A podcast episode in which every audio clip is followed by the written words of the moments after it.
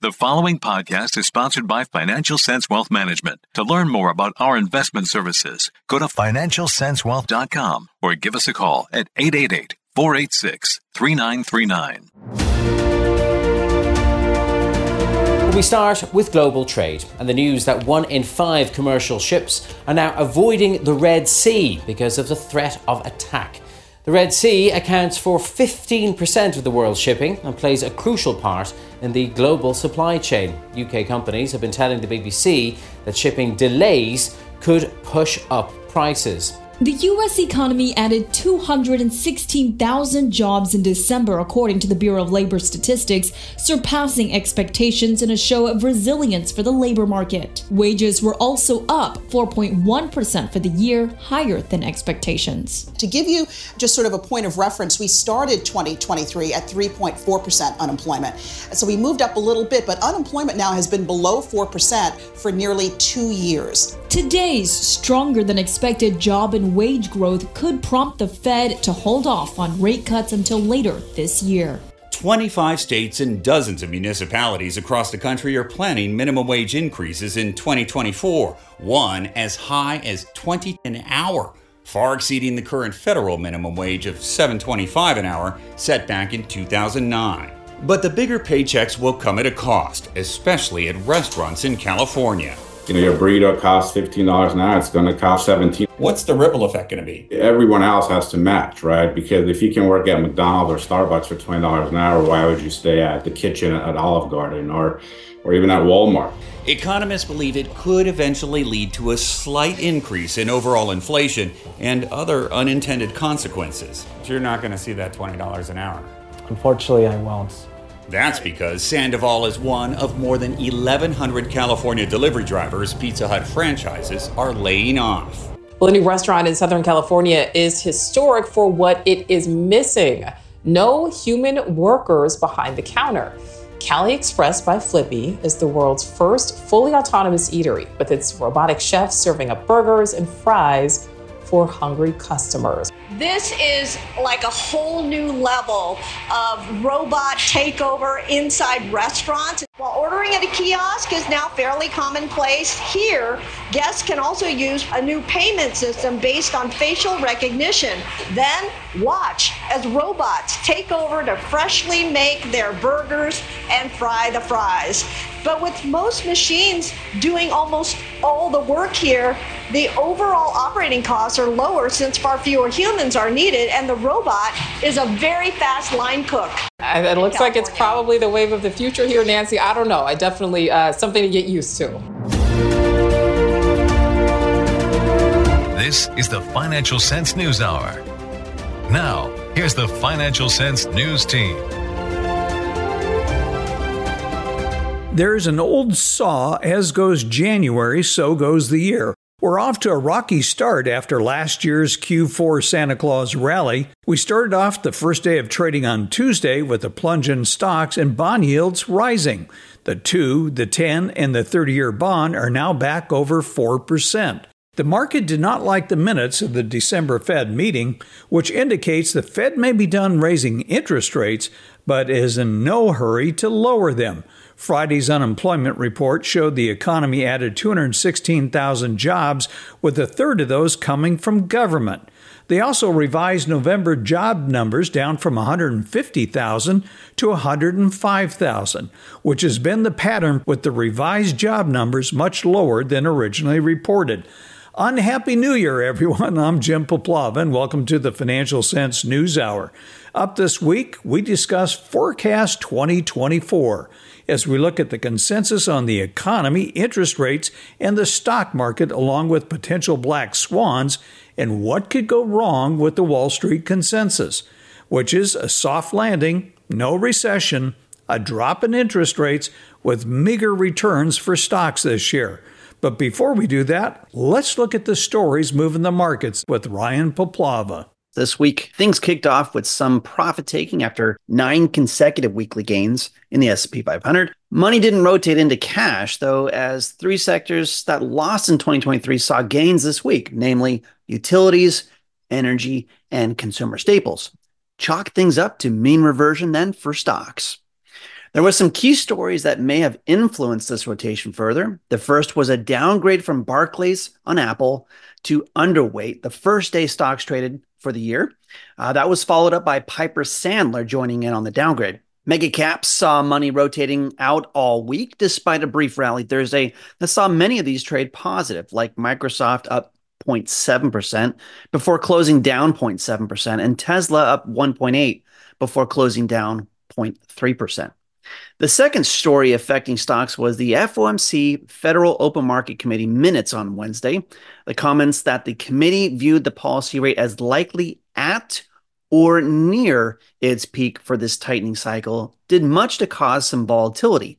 The Fed made it clear that it isn't completely keeping the idea of a possible rate hike off the table just yet, likely to keep the speculation we saw over the past two months in check. The probability of a rate cut at the March F O M C meeting was seventy-nine percent before the F O M C minutes.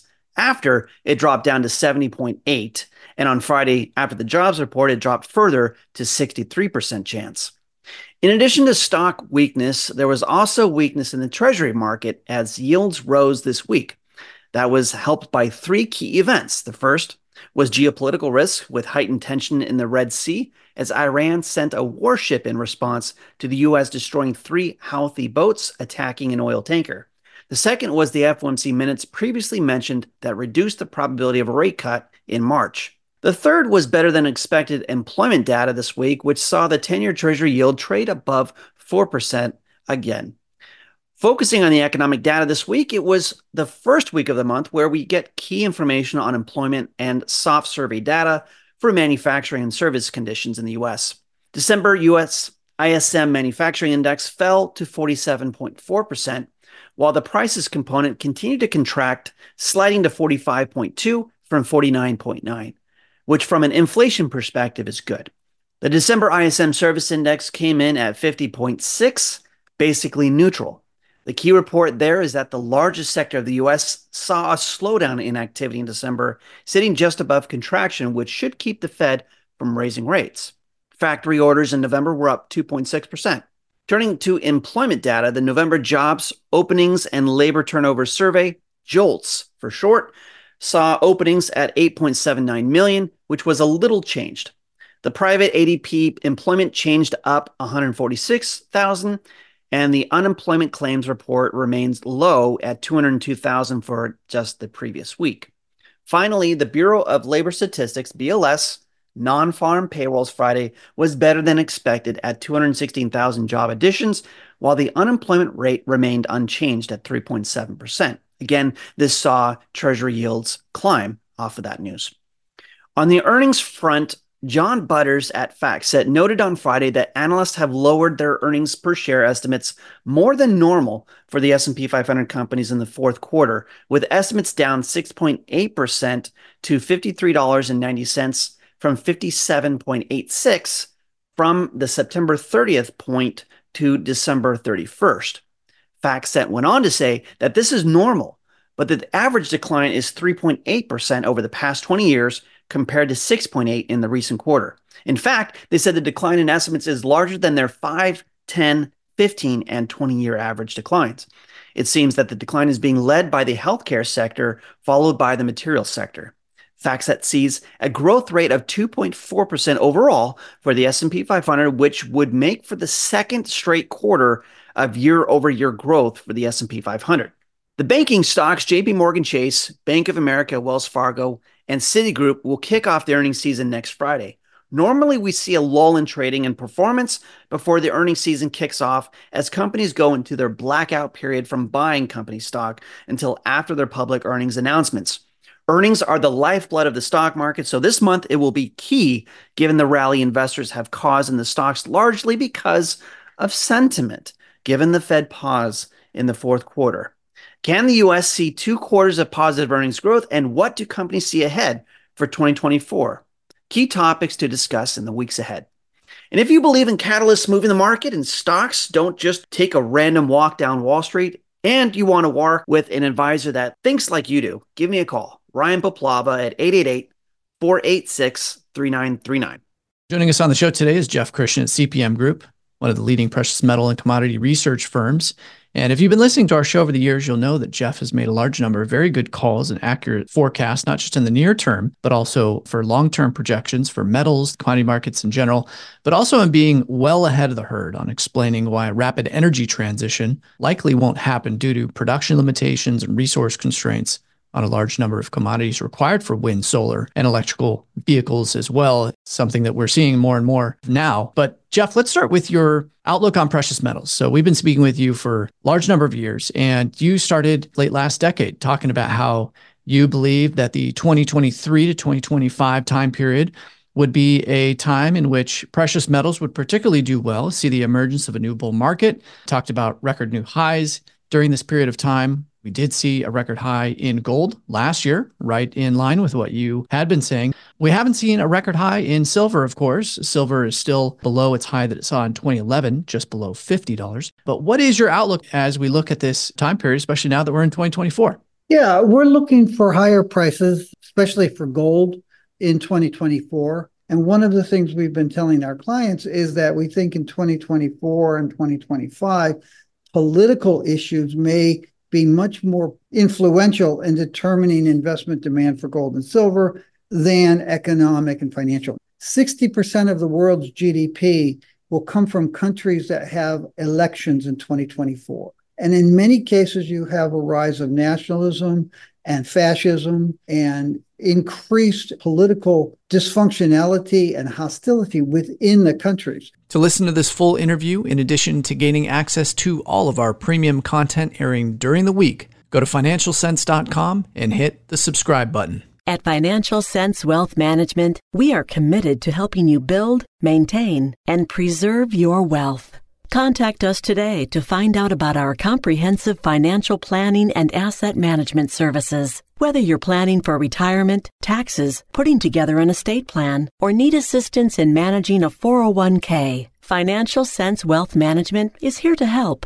Give us a call to speak with one of our certified financial planners or wealth advisors at eight eight eight, four eight six, three nine three nine or go to financial sense wealth dot com and hit where it says Contact Us. Advisory services offered through Financial Sense Advisors, Incorporated, a registered investment advisor. Securities offered through Financial Sense Securities, Incorporated, member FINRA S I P C. Both companies doing business as Financial Sense Wealth Management. Well, it's now twenty twenty-four, and as we do every year, we're going to look at the big forecast when it comes to the economy, inflation, interest rates, and the overall investment environment in twenty twenty-four. So, Jim, what does the consensus look like? Because last year, there was a lot more pessimism as we began the year. Turned out that there was no recession. The stock market roared thanks to a handful of A I-related stocks, and that drove the bulk of returns for the major indices. The rest of the market did not do so well, and the bond market went absolutely nowhere. Well, it's amazing because last year we began forecast, there was a lot more pessimism. And remember, twenty twenty-two, the Fed went from a Fed funds rate of zero and they drove it up almost to five percent. So everybody thought, okay, that's the biggest increase that we've ever seen in almost four decades. We were heading for a recession. Well, that didn't happen. We had two negative quarters in twenty twenty-two, and then the economy took off again. Well, let's take a look at what they're forecasting for twenty twenty-four. Once again, the thesis, at least from everybody, is a soft landing. The Fed, as we've got the minutes, basically the interest rate hikes are over, and now it's a question, when do they cut? And so the forecast for economic growth in twenty twenty-four is the economy is expected to grow at one point three percent versus the two point four percent that it grew in twenty twenty-three and the one point nine percent that it grew in twenty twenty-two. So we blipped up last year. Instead of going down, we actually increased, and a lot of that had to do with government spending. And for twenty twenty-five, the economy is expected to grow by one point seven percent. So if you look at what the consensus is leaning towards, it's a soft landing. We will not have a recession.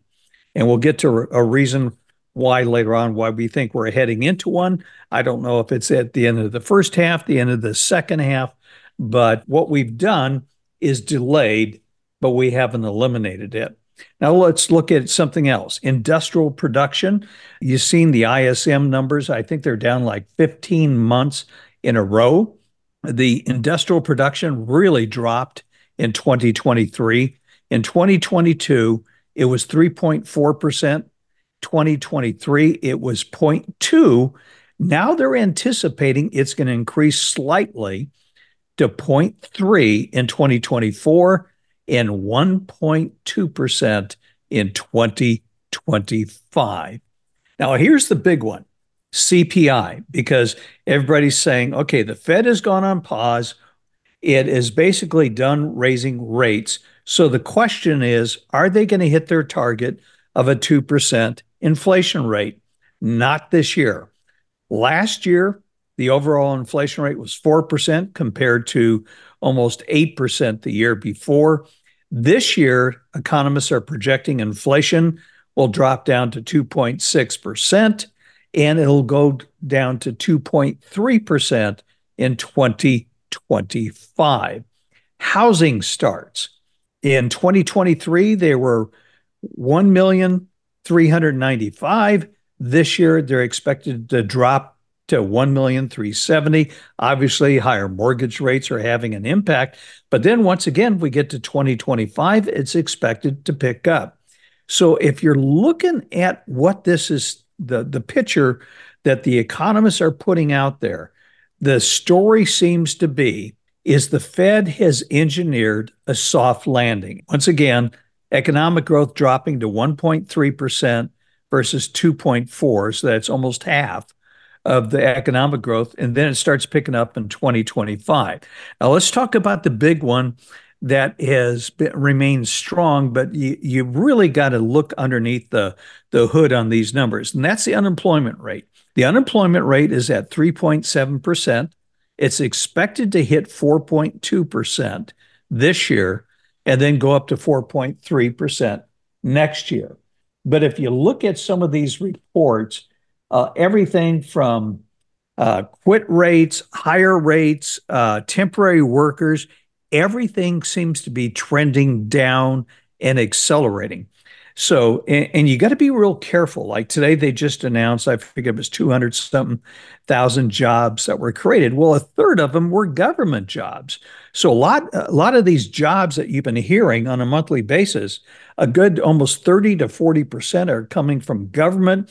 They're coming from healthcare and they're coming from leisure, very low paying jobs. But the other thing you have to look at is like, uh, for example, in the month of December, they announced that job uh, increases in the month of November were one hundred fifty thousand. Well, they just revised those lower to one hundred five thousand. And that's a trend that we see. The initial numbers that are reported are revised lower the following month, and it's buried in the news because obviously in an election year, you're not going to talk about that. You want to talk about the first number that's released, which is much higher. And I suspect that the December numbers will probably be revised lower because that's been the trend over the last six months. So if you take a look at that, the other issue is debt. We're at thirty-four trillion dollars now, and it's anticipated that we're probably going to end up the year between thirty-seven and thirty-eight trillion dollars. The deficit this year is anticipated to be over three trillion dollars. And one reason, Chris, is all of that debt that was issued over the last decade was issued at interest rates that were at a half a percent. I can remember T-bills at one-tenth of a percent. In fact, during the uh, twenty twenty, they actually were negative. And so that debt is rolling over. We've got about seventeen trillion dollars of debt coming due in the next two years. And I'm just looking at my debt screen right now. We've got the ten-year at four. We've got the thirty-year at under four. It's about three point nine eight. But we have T-bills are coming down. We've got three-month T-bills down to five point three, six-month T-bills at five point two. And so as that debt is rolling over, you've got a half a percent debt that's going to be rolled over, and it's going to go to four percent. So interest on the debt is going to be going up, which is going to be another major factor of contributing to the deficit this year. So government debt is going to get bigger, and a lot of people are saying that interest rates, you know, the Fed will start cutting, but it's not, we're, we're not going back to the way it was in the last decade. That decade is over. We've seen forty years of declining interest rates. Now, if you think that, well, gosh, you know, I'm lucky people were happy about going into money market funds at five percent or T-bills at five and a half, that's going to be going away this year. You'll probably end up somewhere in the three, three and a half percent range. So your income is going to go down on T-bills probably about two percentage points. So the consensus view is for a soft landing this year in twenty twenty-four, a continual decline in inflation, Fed rate cuts, lower bond yields. How does this translate into views on where the market is expected to go this year? The average for the S and P is forty-eight thirty-three. Now that's what, uh, if we look at where we are today, that's basically less than one hundred points. The median is forty-eight fifty. The highest forecast would be fifty-two hundred, and the lowest would be forty-two hundred. And if we take a look at uh, earnings per share, uh, they're taking a look at two hundred thirty-three dollars, and that's a real key thing to follow, because if you look at following historically, what happens when the Fed raises interest rates, it, it earnings continue to go up, Fed goes on pause, and then as the numbers start to slow down, just as they're forecasting that we'll only have one point three percent economic growth, what you start to see is falling earnings. And that has not been factored in yet. I think most people are thinking that earnings will be up this year, but that will have a major impact on where we go in the market. So if you take a look at some of the big uh, bulls, Oppenheimer, they think the market will hit fifty-two hundred. Bank of America thinks it'll hit five thousand. B M O is at fifty-one hundred. You've got Citigroup and Deutsche Bank around fifty-one hundred. And let me see, who else do we have here? But we also have some bears.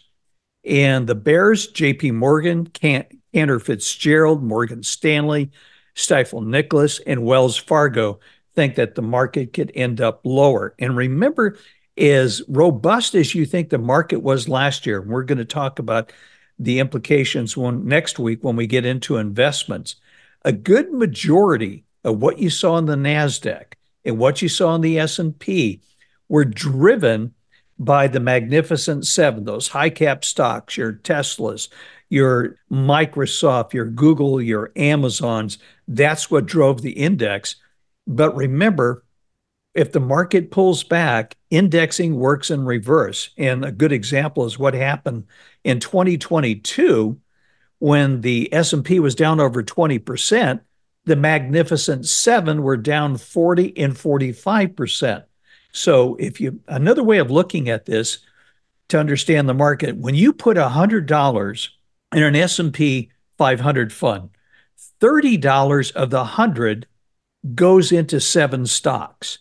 The other seventy dollars goes into the four hundred ninety-three stocks. Same thing happens when it comes to the NASDAQ. So when you look at what happens when people start pulling money out of the market, if you pull one hundred dollars out of an S and P fund, thirty dollars comes out of those big cap stocks. And that's why they lost forty, fifty percent in twenty twenty-two. So if we do go into downturn, uh, take a look for these big, large cap, Magnificent Seven stocks to be very vulnerable in a downturn.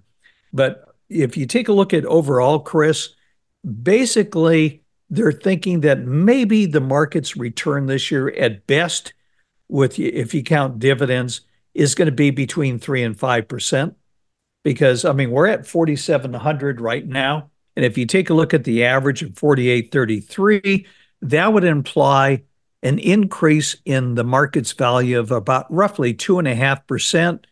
Throw in dividends of, let's say, a little over two or under two. So you're only talking about a four to five percent return in the stock market this year. So right now, and, and the other thing that we follow, it's not just that we expect earnings to decline this year. I don't think they're going to be as high as people think they are. But the other thing that we're watching very closely that really is a telltale sign of what's going on in the economy is government tax revenues. They've fallen by almost a quarter of a trillion dollars, and that number keeps coming down, and that is reflecting lower economic activity, lower profits. So uh, I look at that more than I do what they're projecting, because that tells me really underneath the hood what's really going on in the economy. So again, the, the consensus is basically that the Fed has been and will be able to achieve a soft landing here. The stock market doesn't do much of anything, however, so not the blockbuster gains that we saw last year, which would make sense, you know, after a, a really, really good year that we would see some level of consolidation. What were the variations that stood out to you among the various forecasts? Was it pretty much a broad consensus, or do the big firms see things turning out differently depending on which firm you're looking at? You know, there's a wide dispersion. Uh, let's begin with J P Morgan, because they're one of the uh, bears. They see modest risks to the global economy in terms of sliding in a recession. So they think we're going to see the end of global expansion by the time we get to mid twenty twenty-five. The inflation and economic data they expect to soften, uh, especially as we head into the second half of the year. They also see large monetary geopolitical risk and expensive stock valuations. I mean, if you take a look at the S and P's P E ratio, it's at roughly about twenty-one and a half. Historically, it's averaged between seventeen and eighteen. So we're a little bit on the high side. But once again, you have to take a look at the S and P uh, outside the Magnificent Seven, and it's probably a little bit less than that. The other thing they're citing, consumer spending was one of the things that held up the economy in twenty twenty-three. Just as they had all those uh, stimulus checks, they feel that consumers' excess savings have been spent, and it's now being fueled by credit card debt. We had record credit card debt in twenty twenty-three, and I'm just not sure how much longer that's going to last. They're not, J P Morgan is not positive on risk assets due to interest rate shock over the last eighteen months. They feel very strongly that the Fed needs to end quantitative tightening, and the rate cuts have to begin soon, or otherwise we're not going to see this soft landing. So they need to take steps now to prevent it.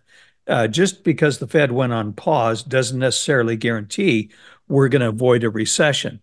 Their downside target is forty-two hundred. So if you take a look at where we are today at forty-seven eleven, you take forty-two hundred, that would imply almost eleven percent correction in the market.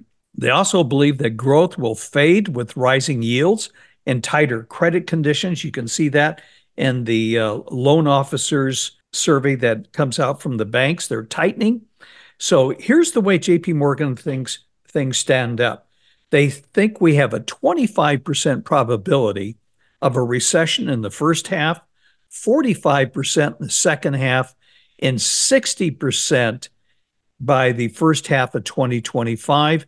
They think that the average ten-year bond yield will be at four and a quarter mid-year, meaning that the Fed probably will not loosen, because Wall Street is anticipating the first rate cut will come in March. One of the reasons the market's reacting as it did this week is when the notes came out from the December Fed meeting, it was like no rate cuts in the first part of the year. And they think that we end up the year at three and three quarters, which was not much lower than where we were about a week ago. Now, let's go to somebody that's a little bit more bullish, and that is Goldman Sachs. And their theme is the hard part is over. The global economy had overcome the worst of the challenges related to inflation, rising interest rates, and slowing growth. They predict a return to a pre two thousand eight normalcy. Global economies will outperform even optimistic expectations. Disinflation will continue. They see a probability, only about a fifteen percent probability of a recession, so they're more in the soft landing camp. Their consensus for the economy this year is two point one percent economic growth versus one point three. They think corporate margins have stabilized. equity valuations appear fairly uh, valued, and the Fed will, is finished on hold until Q four. So they don't expect any rate cuts until the latter part of the year. And here's a key thing that you have to look at. Based on the other four hundred ninety-three stocks within the S and P, there are a lot of bargains out there and some good dividend yields, which we'll get into next week. So Goldman's a lot more bullish, almost the opposite of where J P Morgan is. Well, we all have Bloomberg terminals here at our office and uh, rely on Bloomberg data extensively and speak with a large number of Bloomberg analysts as well on our program. What is it that they're forecasting for twenty twenty-four?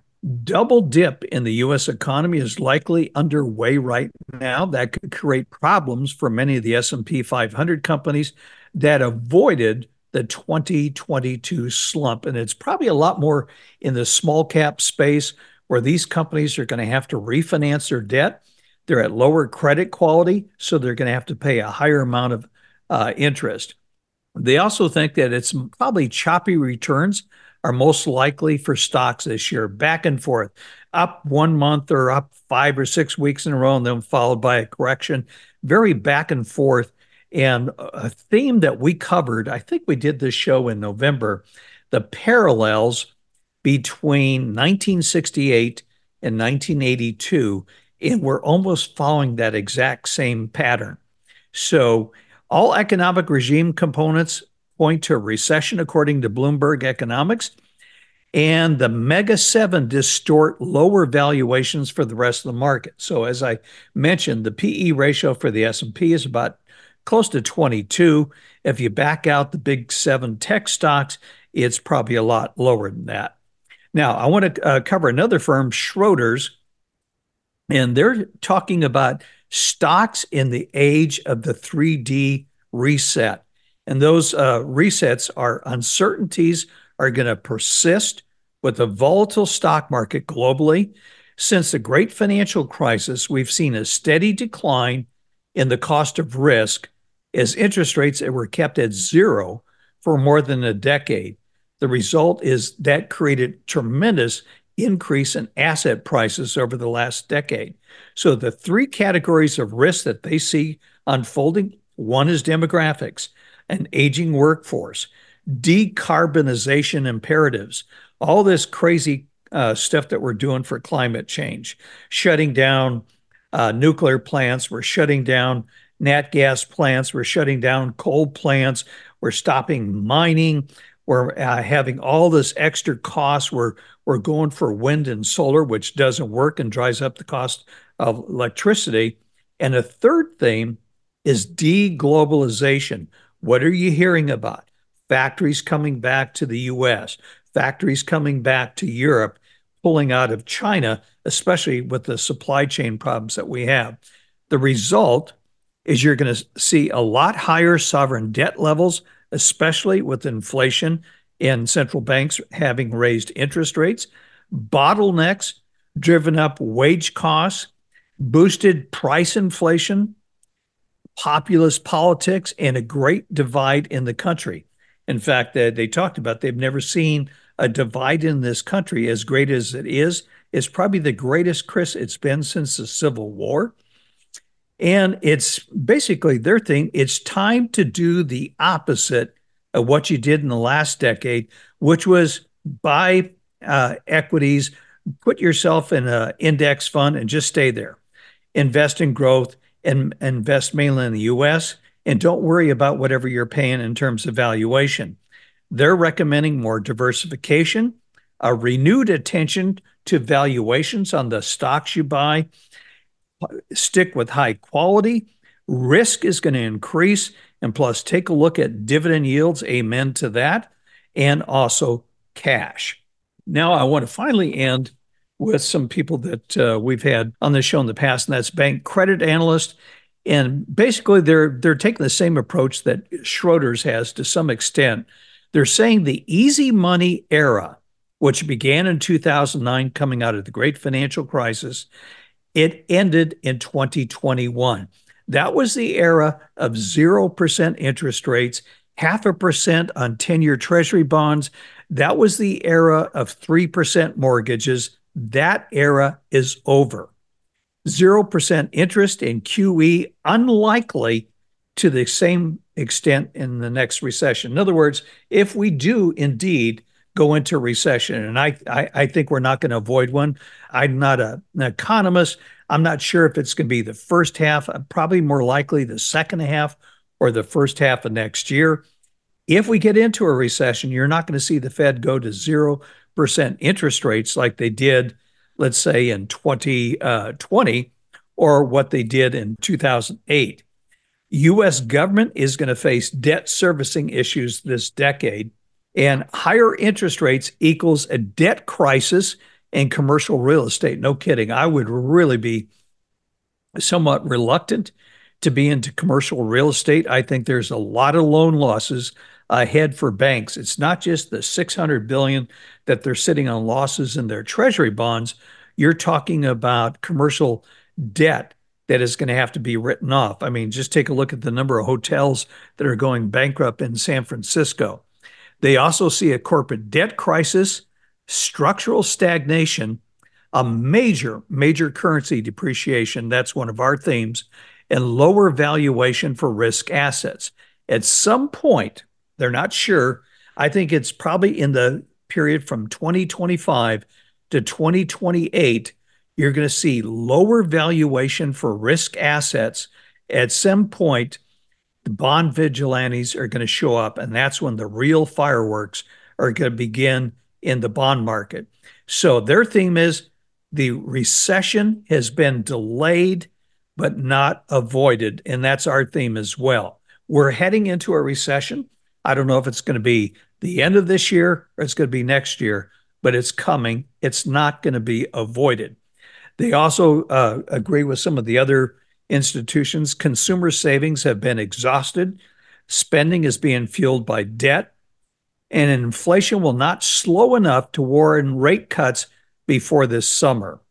And so there are a lot of things here that do not bode well. Uh, and probably we're going to end up with a lot more volatility in the markets. So those are the major institutions and some of their different points of view and forecasts that they're making for twenty twenty-four. What are some of the out-of-the-box thinkers and forecasts? And particularly there's Saxo Bank and Doug Cass, who's now taken up the tradition of Byron Wien. Yeah, he's kind of following the format that Byron Wien, who passed away in November of last year. Boy, he's sore, going to be sorely missed. What a great gentleman and great thinker. Uh, so he's revised the way he does his surprises to go along with the way Byron did his. We'll get to his in a second. But I want to talk about Saxo Bank. We have them. They have what is called outrageous predictions. Apparently, you have some outrageous predictions for twenty twenty-four. What's your most outrageous? I don't know. I think the anti-capitalism in the U S is, is a big one, obviously, that obesity drug doesn't work because it makes people lazy in terms of their lifestyle. The wealth tax on the E U. We are at all-time high in terms of the equity valuation. We are at all-time low in terms of the uh, energy prices, uh, not all-time, but relatively mid-cycle low. Uh, so, you know, I, I think if you want to look at twenty-four and you want to look what goes wrong, it is that energy price goes up and the stock market get hit from the severe impact of that. And that would be an inflationary force. So basically, their predictions focus on a series of unlikely but underappreciated events, which, if they were to occur, would send shockwaves across the financial markets. So what Saxo is kind of looking at, what are the black swans that are out there that nobody's looking at that could create convulsions in the market and take everybody by surprise, just like the pandemic did, uh, just like the Ukrainian war did, just like the Hamas war. And so basically they're saying the end of the road for complacency. We are at an inflection point. And basically, the era of the financial crisis with stable geopolitics, low inflation, and low interest rates was disrupted during the pandemic years, and now indicating a shift towards a future filled with unpredictability. Number two, the world hit by a major health crisis as obesity drugs make people stop exercising. So they're saying, uh, what what what's that uh, drug by? I think it's Ozempic. They're basically saying, hey, I won't have to exercise, go to the gym. I'll just pop a pill. And basically they send, this is sending the wrong message.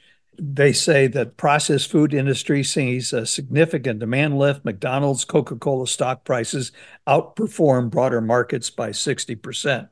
Number three, the U S heralds the end of capitalism with tax-free government bonds. Now, this is something to think about. Now, remember, we have thirty-four trillion dollars in debt now. We'll probably end up the year at thirty-seven to thirty-eight trillion dollars and over forty trillion dollars by the time we get to twenty twenty-five. The U S adopts a radical fiscal strategy to tackle its economic challenges by incentivizing investment in government bonds. The U S government is forced to increase fiscal spending amid the twenty twenty-four elections to keep the economy going and avoid social unrest.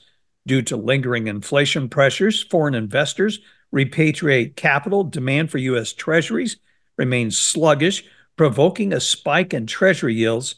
In a desperate attempt to normalize borrowing costs, the U S government makes income from government bonds tax-free. Boy, would that send a shockwave and create huge demand for treasuries. Number four, generative A I deepfake triggers a national security crisis as productivity boom becomes a national security threat after a daring A I deepfake heist against a high-ranking government official in a developed country. That's great. Yeah. How funny. I wonder who, the, who would that be? Uh, number five, deficit countries form Rome Club to negotiate trade terms. A coalition of deficit countries aims to restructure global trade dynamics in their favor.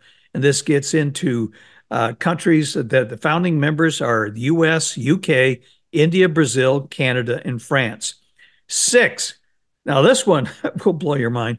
R F K Junior wins the twenty twenty-four presidential election. Robert Kennedy wins his populist platform against the warmongering Democrats and against the corporate elites, resonates with disgruntled traditional Democrat and Trump supporters. A new political era in the U S begins with a dramatic pivot away from plutocracy as voters demand an end to drastic inequality, injustice, an end of forever wars. Number seven, Japan's lucky seven percent G D P growth rate forces the Bank of Japan to ban yield curve control. Number eight, luxury plunges as E U goes Robin Hood, introducing a wealth tax.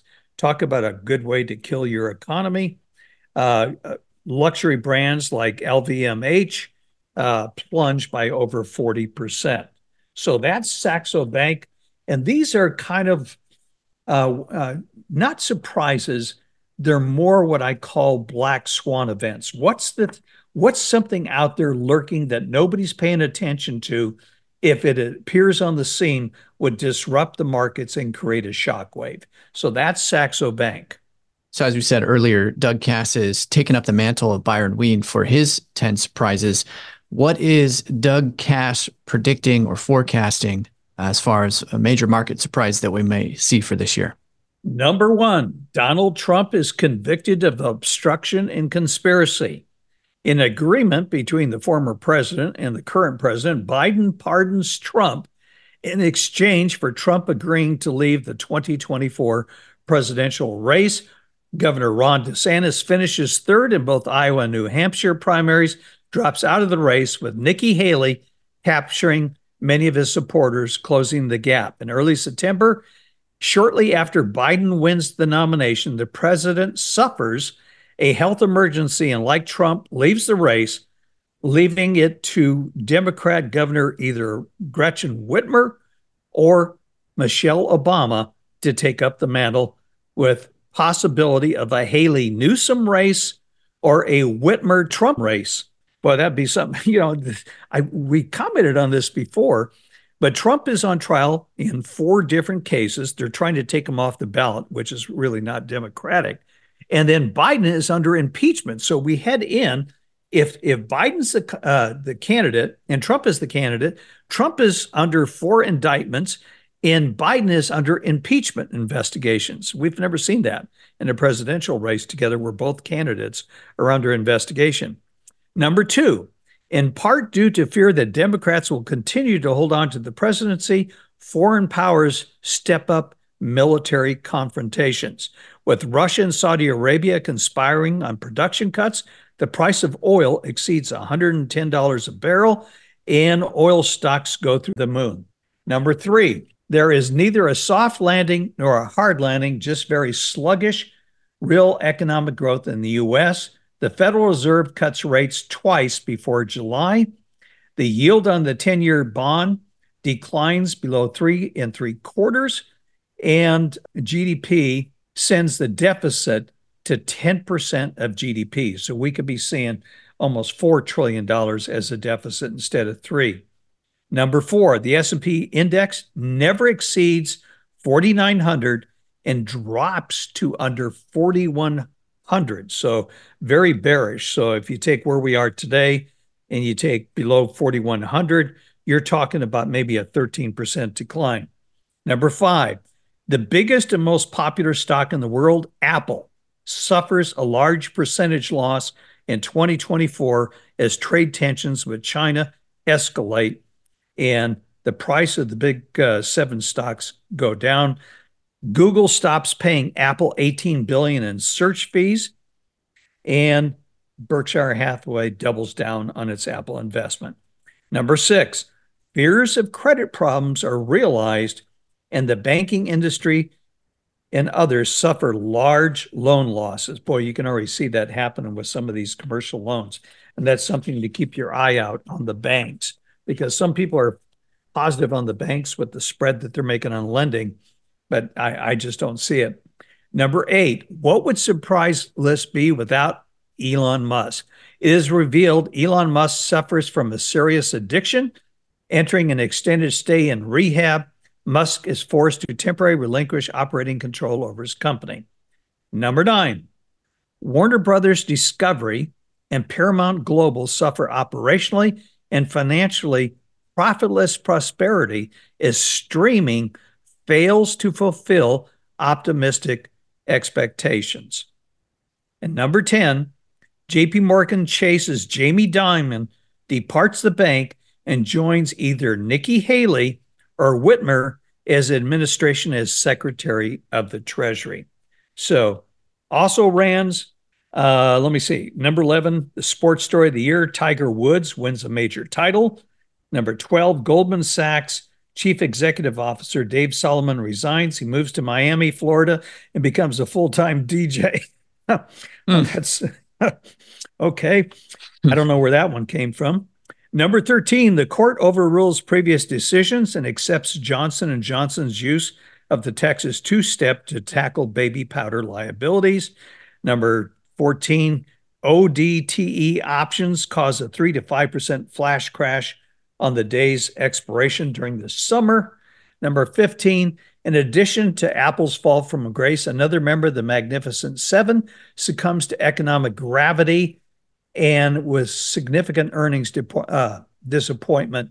The Magnificent Seven now resembles a weak absolute and relative underperformance as they did in twenty twenty-two. Once again, if his correction or prediction on the market, if we fall below forty-one hundred, or if we get to J P Morgan's forty-two hundred, remember, when money comes out of an S and P index fund, just as the money going into the S and P drove the returns on those Magnificent Seven, what could happen again is what you saw in twenty twenty-two when money came out of the market, money came out of index funds, and the result was that the big Magnificent Seven lost forty and forty-five percent. So they could be two to three times of the losses of the regular index fund. So we could see a repeat of twenty twenty-two in these big seven fund uh, stocks, which are extremely overvalued at this point. Well, speaking about the stock market, you know, one thing that we cover every year is the dogs of the Dow. And then we've also got the Barron's list of top stocks for the year. How did the dogs of the Dow do last year? And uh, what are some of the expectations for this year? Okay, let's talk about the Dow. The Dow was up thirteen point seven percent. Once again, the Dow is a price-weighted index, meaning the stocks that are the highest in value carry the most weight in the index. And as not surprising, Apple, was up forty-eight percent, Microsoft off fifty-six percent, so they distorted that. But overall, the dogs in the Dow last year produced a return of nine point seven percent. The yield on the dogs was four point two eight compared to two point five percent on the Dow Jones Industrial Average. Now, let's take a look at this year. At the top of the list is Walgreens. Um, that may change because Walgreens just, uh, the new C E O cut the dividends.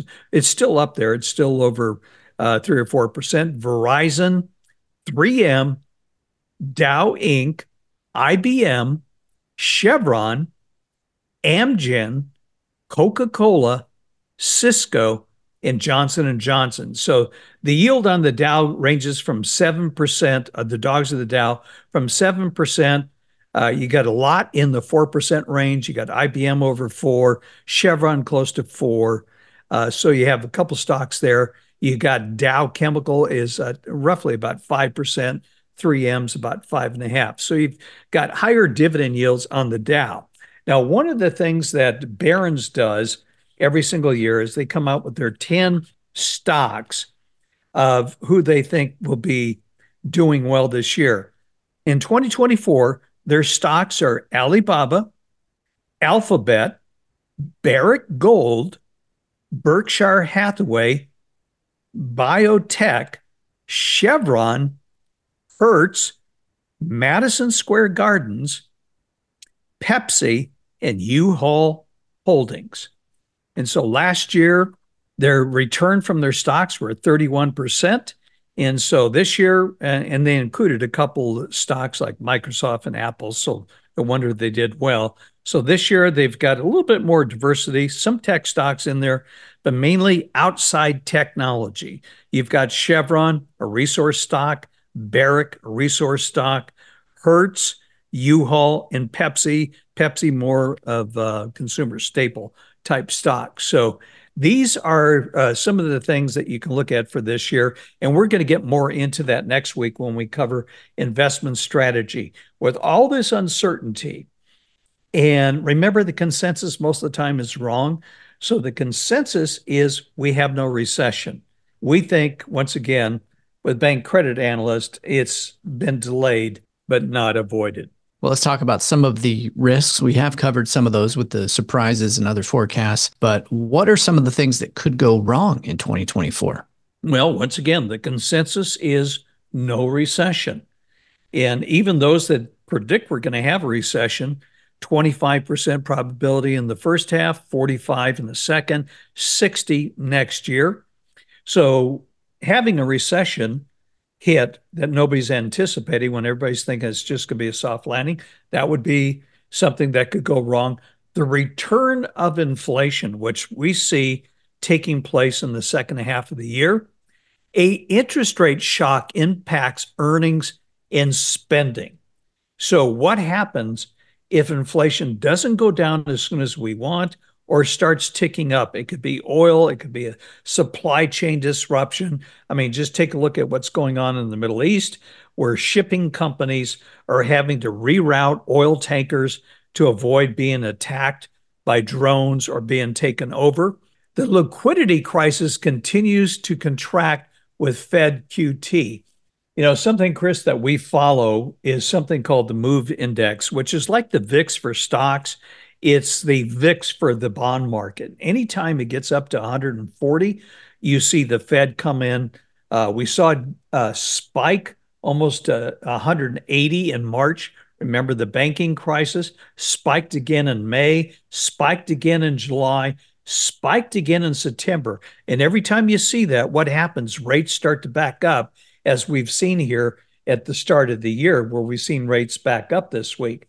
So it got up to about one hundred, and uh, towards the end of the year, it was about one hundred thirty. It's dipping back down. But anytime you see something like a spike in this index, it's telling you you've got trouble. So liquidity problems are going to start mounting because the Fed is pulling money out of the market and liquidity. Chaos on our borders. I mean, I we live in a border state, California. We've got sixty... I think, what is it, Chris, over sixty thousand illegals downtown San Diego. They're sleeping in the airport, on the streets. I mean, if you're a border state from California, Arizona to Texas, our borders are being swamped, literally swamped. We've had eight million illegals come into this country in the last three years, three hundred thousand just in the last month.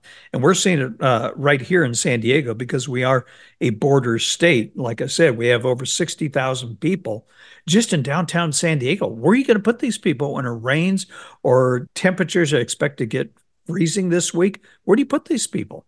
So we've got a crisis on the border. Also, widening Middle East war as the U S looks weak, possible conflict with China and Taiwan, and by twenty twenty-five, a government debt crisis. So these are some big things that could throw all these forecasts off by a wide margin. You know, these are kind of like maybe the additional things that people aren't anticipated. The consensus, once again, lower inflation, lower interest rates, soft landing. What happens if that scenario doesn't play out? And then all of a sudden you see Wall Street reconfiguring. And Chris, we've been doing since coming out of the pandemic uh, in twenty twenty-one, a robust year as the economy bounced back after being shut down. But then inflation showed up. That was something nobody anticipated. It was supposed to be temporary. Well, it turned out it wasn't temporary. So that was a shock to the market. We began twenty twenty-two with two negative quarters of G D P. Everybody thought it was a recession. And then it flipped. With all that government spending, the economy took off again. So you saw last year the consensus change two or three times throughout the year. You could see that happen again this year. And I, I would say that is highly probable. Next week, we're going to take a look with all these uncertainties, given this consensus, what makes sense from an investment strategy as we outline that next week and what we are going to be doing this year. In fact, we put some of these things in place already. So next week, we'll talk about what to do this year for investment strategy to prosper and keep yourself safe. In the meantime, on behalf of Chris Sheridan and myself, we'd like to thank you for joining us this time of the year, and we wish you a happy and prosperous new year.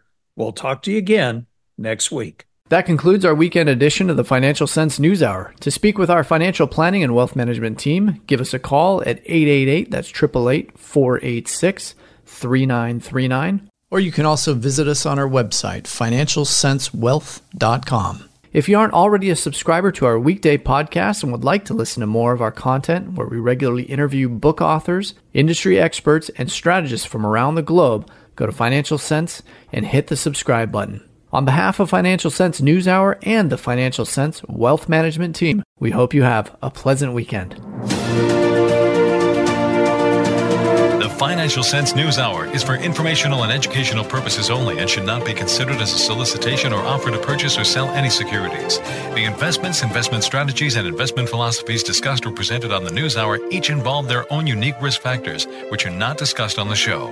Responses to listener inquiries are based on the personal opinions of the Financial Sense staff and do not take into account listener suitability, objectives, or risk tolerance. Financial Sense News Hour and its parent company shall not be liable for any financial losses that result from investing in any companies mentioned in Financial Sense or arising out of the use of any material on the News Hour. Be advised that you invest at your own risk.